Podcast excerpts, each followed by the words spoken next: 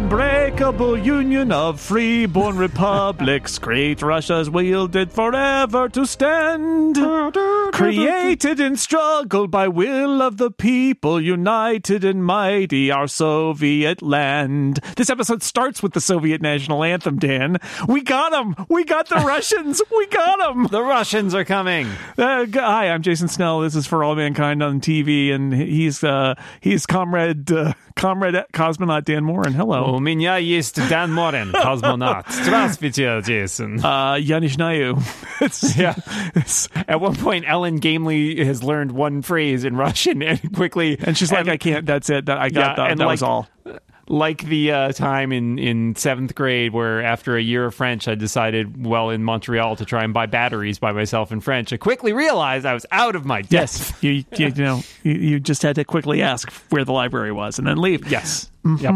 Yeah, we get... Russians have arrived. The Russians have arrived because of the Apollo Soyuz mission, or should I call it Soyuz Apollo. For convenience. Mm. As I said, there's so much. So I was a little bit lukewarm on last week's episode. Good character stuff, plot was okay, but it was a little slow and all that. I take it all back for this episode.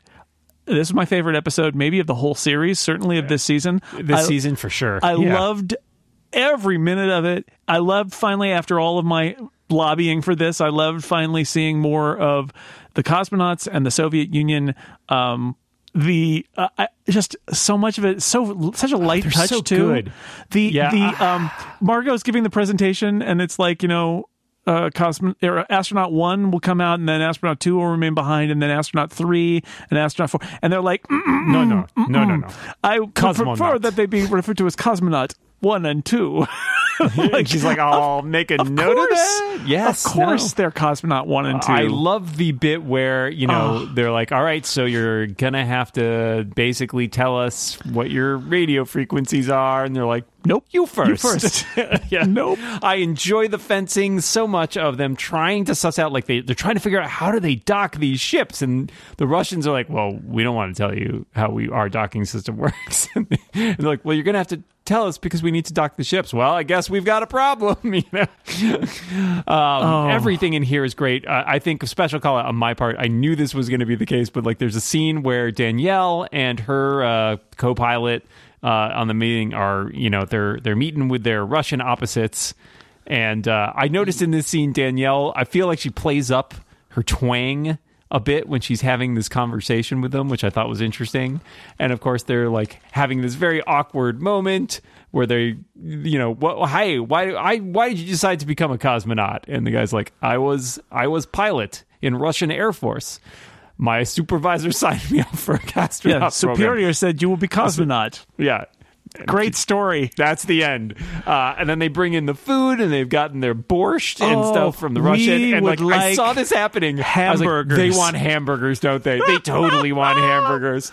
Yes, we like hamburger. Oh, it's so good. So take them to the bar. So they take them to the bar. And there's so many good scenes with them. These guys are great. You get the To Fallen Comrades.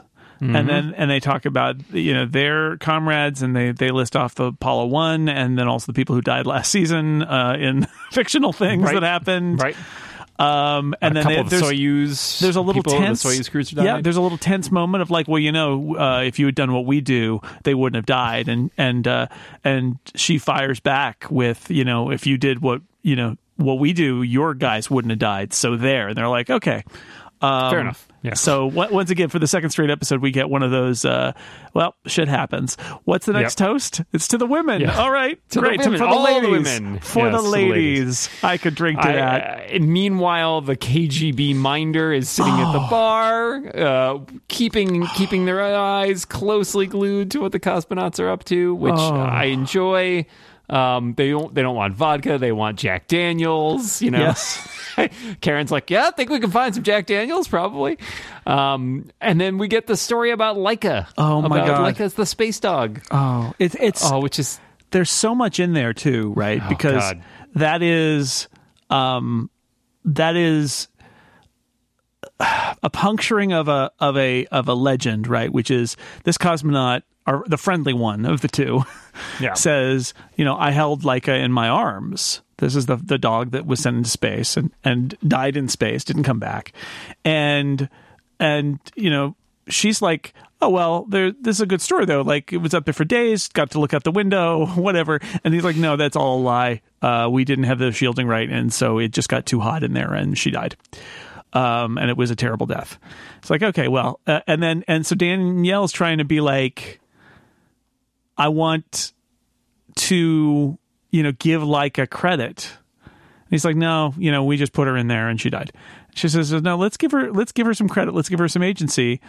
She went there, not for everybody, but for the people she loved, including you, who held her right before, yeah, she was loaded on the vehicle. That, you know, she did all this when the other dogs didn't, because she, you know, she cared about the people. Like, and it's like, it's an interesting argument about a tragic situation, which is that this dog, mm-hmm, got loaded in the spaceship and died. And, you know, they're astronauts and cosmonauts. This is part of it, is like, why do you do it? Do you have any agency? You know, the strong implication based on that earlier conversation that's fascinating is like, Danielle is an astronaut because she wants to be. These guys, right, are astronauts because they were told to be, or cosmonauts, yeah, right? They were picked, right? Like, they were picked by the, you know, by the military, yeah, presumably, and told, essentially, exactly, you're the people, you're the guy. Exactly. You know? And even if they go along with it and could have washed out or whatever, if they didn't, they did go along with it, like Laika. And so in some ways, Danielle's trying to say, you know, you can't just say that Laika had nothing except just got loaded in there. Like, you're not, you have some responsibility and agency here for what you've done as well. It's a fascinating scene that's also super sad, because it is, yeah, about the poor little dog Laika, and they drink to Laika at the end. It's beautiful. I put 3 blue heart emojis at the end of my notes for this scene because I loved it so much. It's a good bit. And it's also, I like that he tells her, like, you know, no, she's like, nobody knows this, right? And he's like, well, now you do, you know, like, it's the walls come down a little, yeah, bit, right? It's the, I love that it's, you know, a little bit like Ed's interaction last season with the cosmonaut. You know, it's putting things on a personal level rather than, right, just these giant warring superpowers, but down on the personal level, the astronauts, the cosmonauts, they have more in common, exactly, than they do different. Exactly. And, it's and I love that. Scale. That is all, generally one of my favorite, I'm going to call it a trope. It's one of my favorite tropes of Cold War. Not so different, you and I. Yes, exactly. But Cold War fiction especially. That's the thing I love about the Cold War fiction, yeah, is you have the massive, like, institutions that are at each other's throats. But the people who are on the ground, who are, you know, in the field, whether they're astronauts or spies or whatever, like, they're doing jobs that are very similar, yeah, they're to one another. They're playing the same game. I enjoy that immensely. Yeah. Yeah, no, those scenes are great. I loved it all. I like the wanting the hamburgers, or like, we got borscht from the only Russian, yeah, restaurant in Houston. Like, come on, that was pretty good. Don't feed them Russian food. That's terrible. On the more kind of like agency side, the challenge, mm-hmm, here is neither side wants to have be the passive docking, right, system. So, yep, like Apollo will be active. No, Soyuz will be active. By the way, in that scene, at some point, NASA Administrator Payne takes out a cell phone, which I thought was a really nice little bit of. Again, it's not an anachronism because this is an alt history. It's another place where he's got the electric car. He also has a cell phone. Now, it's the kind with the little telescoping antenna that comes out of it, but it's 1983. I felt like we did see Tracy had one maybe in an earlier episode. Maybe so, but I just noticed it, yeah, and it was one, yeah, of those moments of like, right, just a reminder that, yeah, we're a little ahead of things. It's not quite the same. So Payne and Margot have a conversation where she's like, why are we doing this? And he reveals to her basically that he wants to do it. He could probably get Reagan to drop it or convince Reagan that it's okay for them to drop it, but he wants it. He wants the handshake. He wants a moment for history. It's his city on the hill. City on the hill, which is a concept that Reagan used in his speeches and even his inaugural address. So the idea that, you know, we want people to look up to the U.S. and this is this moment where we set aside our differences in order to shake hands in orbit with our enemy. This is for history. I want to do it. So this is the flip side of what we talked about a couple weeks ago with Thomas Paine, who's a real guy, which is where he was saying, you know, I'm a political animal, but I also am a true believer in space, even though we're going to throw away the Mars planning for a while because we have to do this other thing. Don't forget that I am a true believer and I care about this stuff. And you see it here where Margot is very pragmatic about, like, why are we doing this? And he's like, I want to do this because this matters. Yeah. Yeah. Make it work. However, they still have to deal with the technical side, which leads to another fantastic set of scenes that parallel the cosmonaut scenes, where Margot so much. Talks these to her Soviet counterpart, and he's listening to classical music as he works, filing paperwork, and she's like, bureaucrats want paperwork. We have to deal with that here too. But he can't turn the channel because it's not wise to listen to non-politically approved music. His minder is outside at the door and listening in at the door. So end up with very much like what they described Karen doing last episode. Yes. Yep. There's the no, I must not do anything. You are wasting my time, American woman. Please leave here. And then she's like, okay, here's a secret note. Go. I'll see you at 11:59. At 11:59. Goodbye. And I love that his eyes keep flicking to the door. Right? He's telling her, he's like, yeah, this guy is outside. Yeah, like, I need to put on. This is a show. I am performing again. This is like. I enjoy that immensely because you could tell, like, they have so much in common, right? The reports, the bureaucracy, the fact that neither one of their agencies wants to give. Right. They are in the same boat or space capsule, I guess. And I love that too, because again, it sort of goes back to our Cold War dynamic here, which is these people, presumably, you know, that guy is in that position because he cares about space to some degree, at least. And, you know, we get to see the fact that he and Margot have something in common, which leads us to the scene at the club, which I had forgotten about from season one, which is that Margot is a piano player. Yeah, this is her Ron Swanson secret jazz identity that she has. What was Ron Swanson's Duke something or other? Duke Silver. Duke Silver. Yes. Well, this is her secret jazz identity, but she's invited him to the 11:59 club, which is Watchmen fans will already have twigged is the doomsday clock. It's 1 minute to midnight, and the whole idea of the Soviet Union and the U.S. being able to destroy one another many times over, which they talk about how, you know, we used to do civil defense drills, and then they stopped, and now they're back. Or they had different one, right? Like, oh, you put all the desks against the window, but you're supposed to hide under the desks. And I'm sitting there going, like, didn't matter either way. It's not gonna matter. It's rearranging the deck chairs on the Titanic. But she says, you know, he says, is this a secret place? And she says, yes, this is my secret place. And they have a really good conversation about, like, that they are people, and they want to do this thing. And they have this more in common than not, which leads to, I guess we got to loop back. There is a scene where Aleda has opinions about the docking problem, and her manager, who she, you know, didn't volunteer any information to when they met the previous week, is like, stay in your lane. Just, you're over there, you're observing this, you're not over here with this, you're in systems. You're not designing, you're an engineer, you're not a designer. Exactly. But she's basically, like, asleep at the office. And Margot and her Soviet counterpart, she's not even asleep, though. She's working, right? Oh, is she working? She's lying in the docking thing. I thought she was dozing in there, but maybe not. I think the implication is she's trying to figure it out, right? Because they've told them, like, we need to redesign this entire system. Basically. So she's ignoring her manager, which is typical for her, and she's working the problem. And they come in, and they put down the thing that they've designed that's identical. It's the pedals. They cut up the coasters at the club, and it's identical on both sides, so everybody can just say this is all equitable.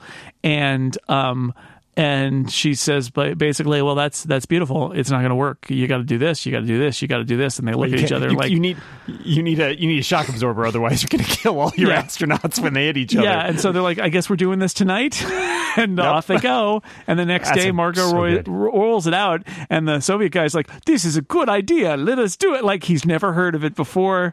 Yeah, and plays the part to a T, and then he throws out their radio frequencies, radio codes. I love that so much. So it's the radio codes, the quid pro quo. Goes and you see everybody in the background, all the other Russian bureaucrats, they're like, look at each other like, wait, what did he just do? But before anybody gets a chance, and even on the American side too, right? She throws back the codes, the U.S. codes, basically immediately. It's just the radio frequencies for the radios, but it's the trust though, right? Yep. Like that's what it is. It's like somebody's got to go first. Yep, and. You know, there's a little nod he gives her after she gives him the frequencies, like, you know, we did this. But also, I think it's like the I knew I could trust you sort of thing. It's just a lovely scene. And it's in contrast to so many other relationships in this episode. I was thinking in particular about that scene at the beginning where all the Russians get off the plane and they're shaking hands with everybody. And there's the general, right? The general says literally nothing to any of them. Everybody else says like hello or welcome. The general's just like clearly standing there like, I cannot believe I'm shaking hands with Russians right now. And, you know, it's sort of that same thing. Again, the establishment versus the people within the institutions. And watching Margot and I think his name is Sergei interact and come to a understanding.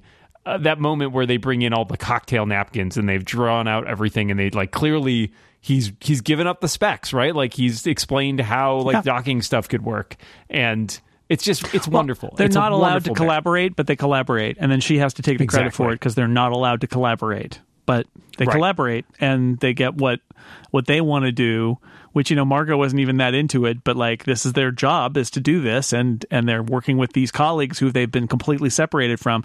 And I got to say, it's so delightful that I kept thinking throughout the episode, because the other plot here is that they're going to be like test firing rifles on the moon. We get that too. Mm-hmm. And it's like, oh, like they're humanizing and making connections between the people at NASA and the people at the Soviet space program just in time for it to all be torn apart by conflict on the moon, right? Like it's all being set up that way. It's painful. It's a tension. Yeah, the tension of we are kind of doing this behind their backs, right? We are militarizing as we are extending our hands in friendship, which leads damning to the last scene where on a cold, dark tarmac at Star City, the Americans get off the plane in parallel of what happened at the beginning of this episode. And there is no Star Spangled Banner. There is no brass band. Instead, they are frisked by Soviet secret police, including the cosmonauts, right? Like who are, I assume, making sure they didn't bring back any contraband. Yeah, I thought that was a great. I mean, I was a little disappointed. I was disappointed Oliver Queen didn't show up in Star City. That's my own disappointment. That's right. You have failed this spaceport. You have failed this cosmodrome. Yeah, I thought that it's a great creepy moment as they get patted down and basically like hauled off. Don't forget that you might like these people, but you do not. The regime. Yeah, the regime is a different story. We talk about the rifle firing though, because I think that's a good scene too, right? Where Tracy has essentially been delegated to fly the Marine detachment around and prep for essentially what would be like a helicopter insertion on Earth. Yes, right. She's got her little, you know, her hopper, and the Marines are outside standing on it because, of course, there isn't room inside. That's a great reveal, right? Where they're like, she's trying to let the guy pilot the hopper, and he kind of screws it up, and she takes back control and all of that, and then we get the shot outside where there are all of the again spacesuit clad, but these are the Marines, and they're ready to drop down, and this is a military attack force that's testing, right? That's training here. Yeah, and they're talking about like how close can we get to the, you know, to the ground, and she's like, I could get you within, you know, 5 meters or something, and they're like, really? You're like, she's like, well, I've been doing this for a while, right? You shouldn't try it, and that's where it all goes wrong. But also the scene where they've got the rifles out and they're like, the first person to fire a rifle on the moon, and of course totally misses the target because there's so much recoil and the gravity's all different. And then she's like, well, for all we know, it's going all the way around, and you probably don't want to stand there. That's good nerd humor, right? I mean, because it's not true, but like it's enough of a thing for you to make that joke and to give a hard time to the guy who missed the target and the backstop, because that's pretty funny. But yeah, like this is dead serious stuff. They're planning for an attack that they may or may not need, but they feel like they need the guns and they need to really counter kind of the Russians moving their stuff. That's what, remember, this is all about. Don't move my stuff. It's an interesting point too, right? Because it points out that the weapons are not necessarily reliable, right? They've had to alter these guns to work on the moon, so there's no guarantee that somebody takes a shot, it's going to get anywhere near its target. What might it hit? Who might it hit? And what happens when it doesn't hit the thing and you're trying to, now you've created like a melee, essentially. Like it's more challenging than they thought, which is not surprising. No. Because they didn't really think it through. They thought, let's paint a bunch of M16s white, which is another bit I like. Why aren't they black? It's because melt your gloves off. Yeah. And that's it. That's all we've given the thought to, basically. Yeah. So that clearly this is the plot that keeps ratcheting up as we go. This is our season long thing that is just hanging out there, that is clearly going to confront us as we get toward the end of the season, for sure. We are just basically at or past the halfway point, just starting the second half of the season. Right. This feels like sort of a inflection point for this. It does. Right. It does. And I can only assume that next week we'll see a little bit more of our astronauts in the USSR in dealing with potentially what it's like there. And maybe we get a peek behind the Iron Curtain. Oh, boy. That would be great. You don't know how lucky you are, boy, back in the USSR. Here's a funny thing. We get the scene that is essentially the scene at the post-credits sequence of the last episode of season one. Yes, the Sea Dragon. Ed and Karen watching the Sea Dragon launch is straight up what they showed at the end of season one, and here it is again. And there's this conversation about they're sending nuclear material up to the reactor that's up on the moon, and they're like, that's why we do it out in the ocean, is so that so if it explodes, it's not going to litter nuclear stuff all over everything, which is it's a real thing. Like anytime there's nuclear materials in a spacecraft launch, it's like a controversial thing, because if it exploded, the plutonium or whatever would be, atmospheric fallout is bad. It's bad, right? So it's bad. But in this case, it does fine. And again, it's what we saw at the end of season one. Meanwhile, Kelly is working on her college applications. I mentioned this a couple weeks ago. Here it is. It's an Apple II. Mm-hmm. We get our rainbow placement. Apple logo sighting, so our product placement of Apple products on this show finally pays off with the Apple II. She's writing in 40-column mode, which any Apple II nerd knows is what you really want is an 80-column card, because 40 columns wide is not you don't want to print that because it's just too big and all that. But I don't know. They couldn't afford the 80-column card. It's not a 2E, it's a 2+ maybe, but it's got the upper and lower case, which is nice. Anyway, I could talk a lot about the Apple II technology on display here, but she's writing an essay and asked the question, why did you adopt me? Which leads to a very interesting conversation that makes it clear that after Shane died and between these two seasons, Ed and Karen separated for a little while. He stayed at the Shamrock, which is a hotel a little bit down the road.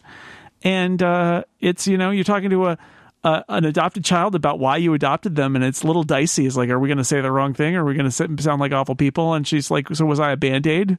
And they're like, no. She looks, And she says, you were a heart transplant. I was going to say, no, you healed them from the wound of Shane dying. Like, that's not a bad thing. And that because she's older, they saw her being kind to another kid at the adoption center. And that's what they made them realize that was who they wanted. Like, and we should point out that the Operation Baby Lift, which is mentioned here, is a real thing, where they transplanted a bunch of the displaced Vietnamese children outside the war. So this was, and presumably, the story is Ed sees the commercial on TV or something and calls Karen and they're watching it at the same time, and they decide that they're going to go down there and adopt a child. Yeah. It's again, I think this season has done a really great job of the Baldwin family and all of the aspects, and getting us to know. We get to know Kelly, but also understand sort of what's been going on with Ed and Karen's relationship in the intervening time post the death of their son in season one. Well, and she's struggling writing this essay because the essay is sort of about identity and, like, you know, she talks about the adoption and, but she's still, I think, you know, trying to figure out, I remember writing the college essays. Oh, boy. I also cannot, like Ed, I cannot remember what I wrote my essay about. I found my college essay when I have it. Speaking of Apple IIs, when I exhumed my old discs from my Apple II last year as part of a project, and I read that essay and I was like, okay, I'm never going to judge my kids' essays ever again, because that was written by somebody who turned into a professional writer, and it's terrible. Terrible. I know for sure it's on my storage, NAS storage somewhere, but I would have to dig it up. It scares me a little bit. It's not good. It scares me. By the way, we get another great scene with Ed. They're doing simulator runs. Which is like with 80s kind of graphics, which is good. In the it reminded me of playing MS Flight Simulator, which I did in the 80s and 90s. So in the Pathfinder simulator, and there's a really nice moment that I think we're getting some time with the crew of Pathfinder, which I think will probably be important. You know, Sally Ride, and we got our redheaded Piscotti, the guy from the vending machine. And this is really good because, like, they do what they do in these sim runs, which is they cause there to be problems and see how the astronauts react. And it's a really interesting thing where they have like computer failures and they shut down a couple of computers and they're in the clouds and they don't know, they're trying to land back at Kennedy Space Center. And Piscotti, is like, okay, well, we shut those down, now everything's fine. And Ed's like, is it now? Are they now? Are we doing okay or not? What do you think? And he asked him the question of like, you know, are we good? And he's like, yeah, we're good. And then Ed basically goes, nah, and swerves the space shuttle over to the right. And then they come back out through the clouds and they are straight on the line to land back at Kennedy instead of being 2 miles, you know, off. And they talk through it and is like, okay, you shut down those computers. That gives us the data. But what was it? It was like, oh, it's from number 2. That was the one that was giving us bad data. And he's like, yeah. And it's just a moment of like, really, this scene, not only is it cool, it's like cool, like every space movie has a cool simulator scene. But also, this is the Ed still got it scene. Like, don't forget, we've seen all this drama with Ed with his family drama, Ed with his running the astronaut office. It's been a long time since he had a mission. This is them saying, oh, this guy's really good. He's like really good at his job. He's an admiral for a reason, right? Yeah. Like, and this is, and remember, not a space shuttle pilot. I thought this was going to be one of those episodes where like last week with Tracy, it was going to be like, oh, I got this. And it's like, oh no, I don't. I've been out too long and I've lost it. And it's like, no, this episode is demonstrating Ed's incredible competence. Yeah, to us. Yeah, I liked that a lot. I enjoy, you know, Sally Ride sitting there in the back and like sort of sniffing comments. Just the passenger, right? Backseat driver, I guess. I enjoy that Piscotti is still wearing his Navy hat. I'm putting money down on Ed coming around and buying him an Air Force hat by the end of the season. Oh, nice! Like you've earned it. Yep. Something like that. But I like this scene too. It's starting to give us a taste of, I think, where Ed is going and the Pathfinder test and all that, which I'm sure will be a big thing somewhere in the back of the season. But yeah, I agree. He's still got it. And even though he lost his dogfight with Gordo last week and had to eject, or 2 weeks ago, you know, he still knows what he's doing. He's still top dog. One scene left. It's Ellen and Pam again, and this brings to it's really Ellen and Pam, and I guess Larry. There's a couple scenes left. I'll take it back. There's more than one scene left. There's one thread left. A handful. Yeah. We've got to go to Gordo again too, but let's go to Ellen and Pam. Ellen and Pam, it's like together again. But what is this? And Pam's like, this is an affair, is what it is. And she's like, no, I want you. And she's like, we can't do this. We already had this conversation. Didn't you watch last season of For All Mankind? You are a closeted astronaut, and so you can't be with me, and I'm not willing to be with you and have it be pretending that we're not together. And Ellen says, I don't care anymore. I love you. I want to be with you. It doesn't matter what else happens, which seems, I mean, I read that in the moment as like, well, that is a big step that we're just sort of getting in this one scene. But the beauty of it is we then get the scene with Larry where, which I love, because first off, it shows the genuine affection that Larry and Ellen have for each other. They are friends and cohabitants, and they have a kind of love for one another. Even though their marriage is a sham marriage in the sense that they're both gay, it is also a real relationship, which I think is... that's a complexity that's often lost on people, but you do read these stories all the time about people who had these kinds of marriages that were not what we think of, not a romantic marriage, but they did build a life together and they own a home, and they're, you know, there are lots of aspects of that relationship that are perfectly legitimate. It's just not based on the same thing, the romantic attraction part of it, but their lives are intertwined and have been so for a decade. And so he's upset and he doesn't really know what's going on. He thinks it's like, isn't it great that you got somebody? Cause you know, he's got his boyfriend and the other one before that, and the other one before that, and the other one before that. Right. Mm-hmm. And, this is the scene that lets Ellen turn it around from that other scene and be like, what we've been saying for the last few weeks, actually, whenever we see her and when he went to the disco and all of that, which is like, I'm alone. Like, I'm alone, Larry. I can't do this. This is the first time I felt alive in a decade.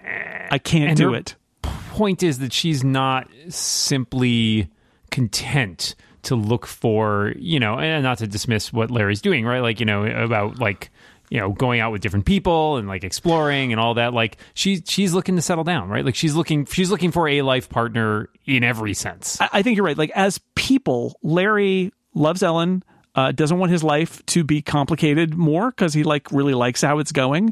And he likes having his series of boyfriends. He hasn't found, unclear if he's even looking for a very serious relationship. And Ellen's like, I have to have this. Like, this is the only way it's going to work for me. Right, right. I mean, she's in love with Pam, right? Like, that's she the loves thing. Pam. She really and she's is. Always loved she Pam. Really is, yeah. And when Pam left, she basically closed down her heart. And so, so I'd be interested to read when this episode is out there. I'm actually interested in reading what the perspective is from people in the LGBT community about the way this relationship is portrayed and the way Larry is portrayed versus Ellen. But as an outsider to that community looking at this, these characters, I feel like, get enough credit to me that like I can accept that these are who these people are.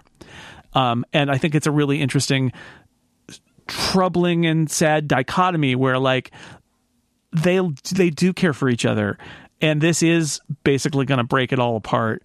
And it's because while Larry is getting everything he wants from life, she isn't. And we've seen it, right? Like that disco scene is so pivotal because they're like, we're having a great time. Come out with us. And she's completely exhausted from her job. And she's like, no, that's not what she's looking for. She's not capable of that. And this is the breaking point where she sees Pam and she's like, I know what I want my life to be. And that's that moment that now makes a lot more sense when you wind it back, which is, we see, you know, Ellen of season one was like, this is it. I will do anything to be an astronaut. And Ellen in season two here, she got the promotion and all that.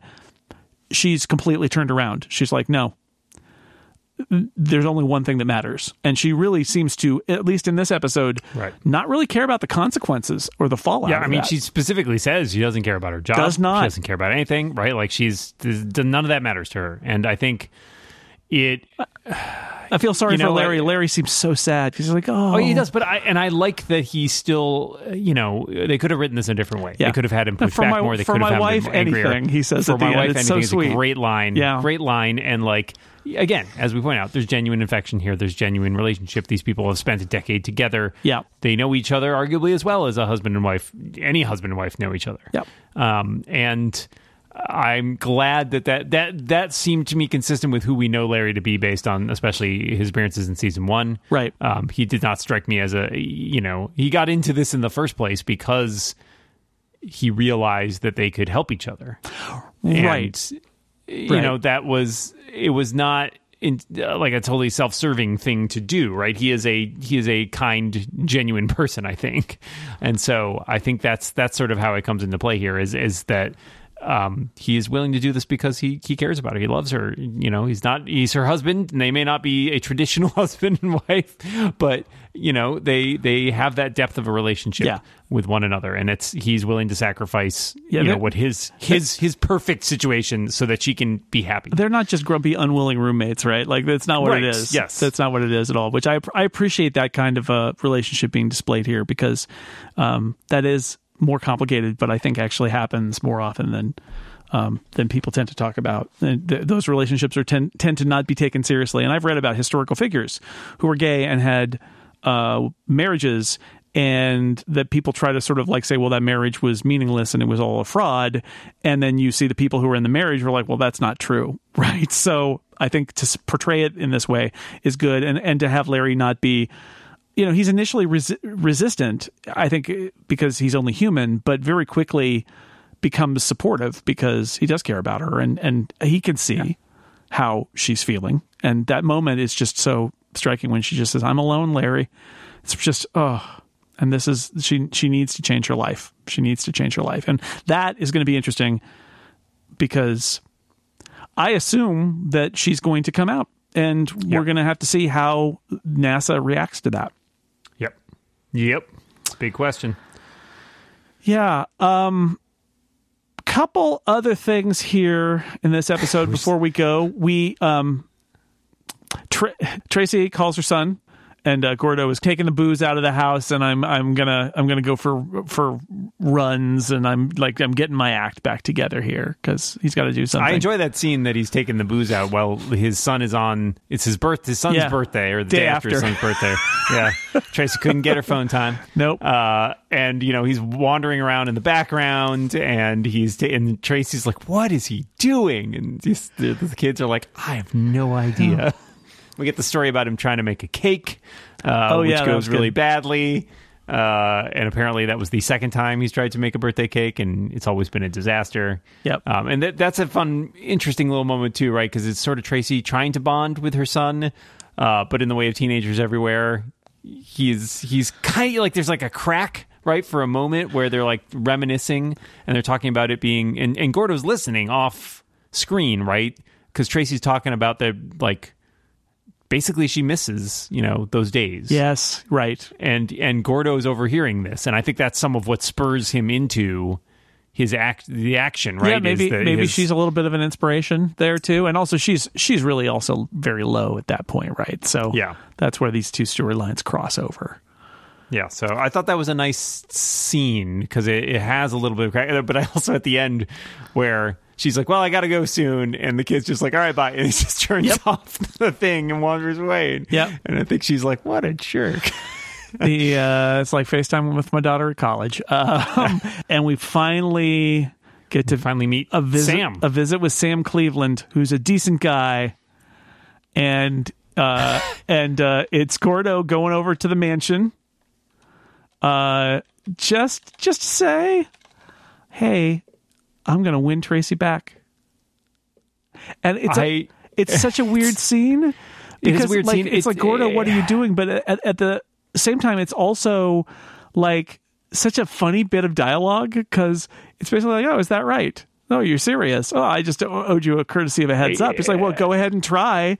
She ain't mine. She ain't yours. She's hers. That's about right, which is true and kind of brilliant. It's like, look, if you go up there and convince her that she wants to be with you and not me, there's nothing I can do to stop you, and there's nothing I can do to stop her, because that's going to be her decision. But also Sam is like, but I'm pretty confident that she's going to be with me. So it's funny because like we had just seen this exact same scene in another show where we've been rewatching Justified, and there's a scene there where essentially the exact same thing happens. Like, when guy tells the other guy, like, I'm going to try to win her back. Like, I just thought you should know. And my wife is like, what is it with men doing this? It's not about them. And I was like, yeah, it's fair. I mean, I think it's just some of this, I think for Gordo is also like, It's kind of like a self-convincing moment, too, right? Like, he has made this plan. We know he's... You know, we've seen him overhearing the call. And we saw him trying to get his life. Yep. He's trying to get his life back in order. And he has decided he's going to do this. But it's... In some ways, it's not real until he, like, says it loud, basically. And I think... You know, he's got to stack himself up against Sam. And again, I'm still not sure what Sam does. He's very rich, we can tell. He buys a really expensive bottle of wine that used to belong to Thomas Jefferson. I think he got ripped off. That was like $1,600 a glass. Yeah. Gordo downs it. Gordo downs it. That's a great meet. It's a great scene where he gulps it after, you know, being told you should savor it. And it's funny, right? Because... In another situation, were it anybody but Gordo, you would sit there going like, well, he's an astronaut, right? Like, is there a more sort of glamorous, sort of exciting type of person, right? Like, they were revered, and Gordo, but it's Gordo, right, who has fallen on hard times and is not quite the platonic ideal of an astronaut, shall we say. And so, you know, we have to stack him up against Sam, who we don't know a lot about, other than he seems like a fairly decent guy who's rich and maybe a little bit on the arrogant side, but, you know, possibly has earned it, depending on what he's done. It's a good scene. This is Jeff Hefner, who is, I think, a fun... good casting, like a good charismatic guy. I don't know him from anywhere. He was in both of the Chicago, or some of the Chicago Dick Wolf things, Chicago Med and Chicago Fire. He was in Mars, the National Geographic show, and fans of super cheesy cable TV shows will know him from Agent X, which was a super cheesy... That is a super cheesy... TV show that we talked about on the old TV Talk Machine podcast a little bit, because it is a goofy, super cheesy action show about, like, secret tunnels under Washington, D.C. that were put there by Thomas Jefferson, probably with the wine. Oh, with the wine in it, sure. Yeah. Anyway, what a funny, strange, weird scene, right? We're like, I'm going to get her back. All right, good luck. Good luck, man. Have fun on the moon. Yeah. Yeah, I mean, and it's also, to a certain degree, it's Gordo trying to, again, convince himself he's got a purpose for going to the moon, which I think maybe that helps take his mind off his, like, anxiety and claustrophobia and all that stuff. I don't know, like, having, like, a mission. Yeah, I don't know. It's a weird scene. I don't know. For sure. It is a weird scene. But this is such a great episode. You know, again, the Russian stuff is the bulk of it, and that stuff is... fantastic. It's just so good. I know it's not the behind the scenes that we talked about in previous weeks, where it's like the sort of retrospective. How'd this happen?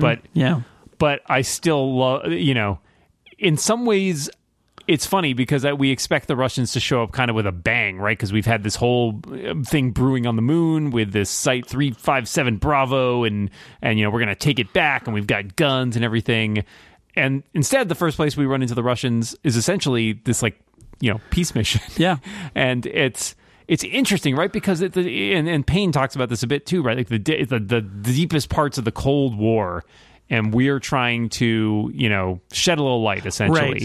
It's part of his City on the Hill speech. I think it's an interesting portrayal, right? Because I think we went into this whole show feeling like, you know, a lot of it's set against this backdrop of the Cold War, but I mean, you know, that's certainly been an aspect of it, and it's been ever present in a lot of the, you know, implicitly in, like, a lot of what we've seen. But getting our first, aside from Ed's escapades on the moon, our first real look at sort of the USSR as an institution, it was not at all what I expected, and yet I think as such I liked it that much more, because it sort of took a sideways angle into, like, having these two superpowers.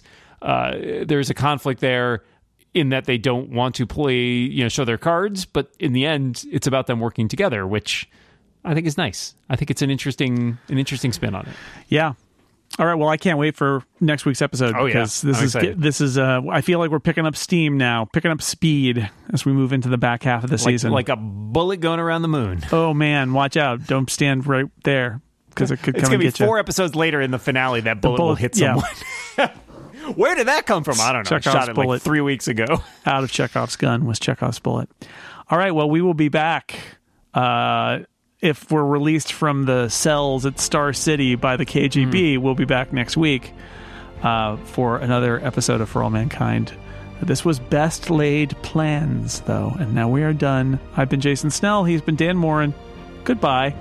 До свидания.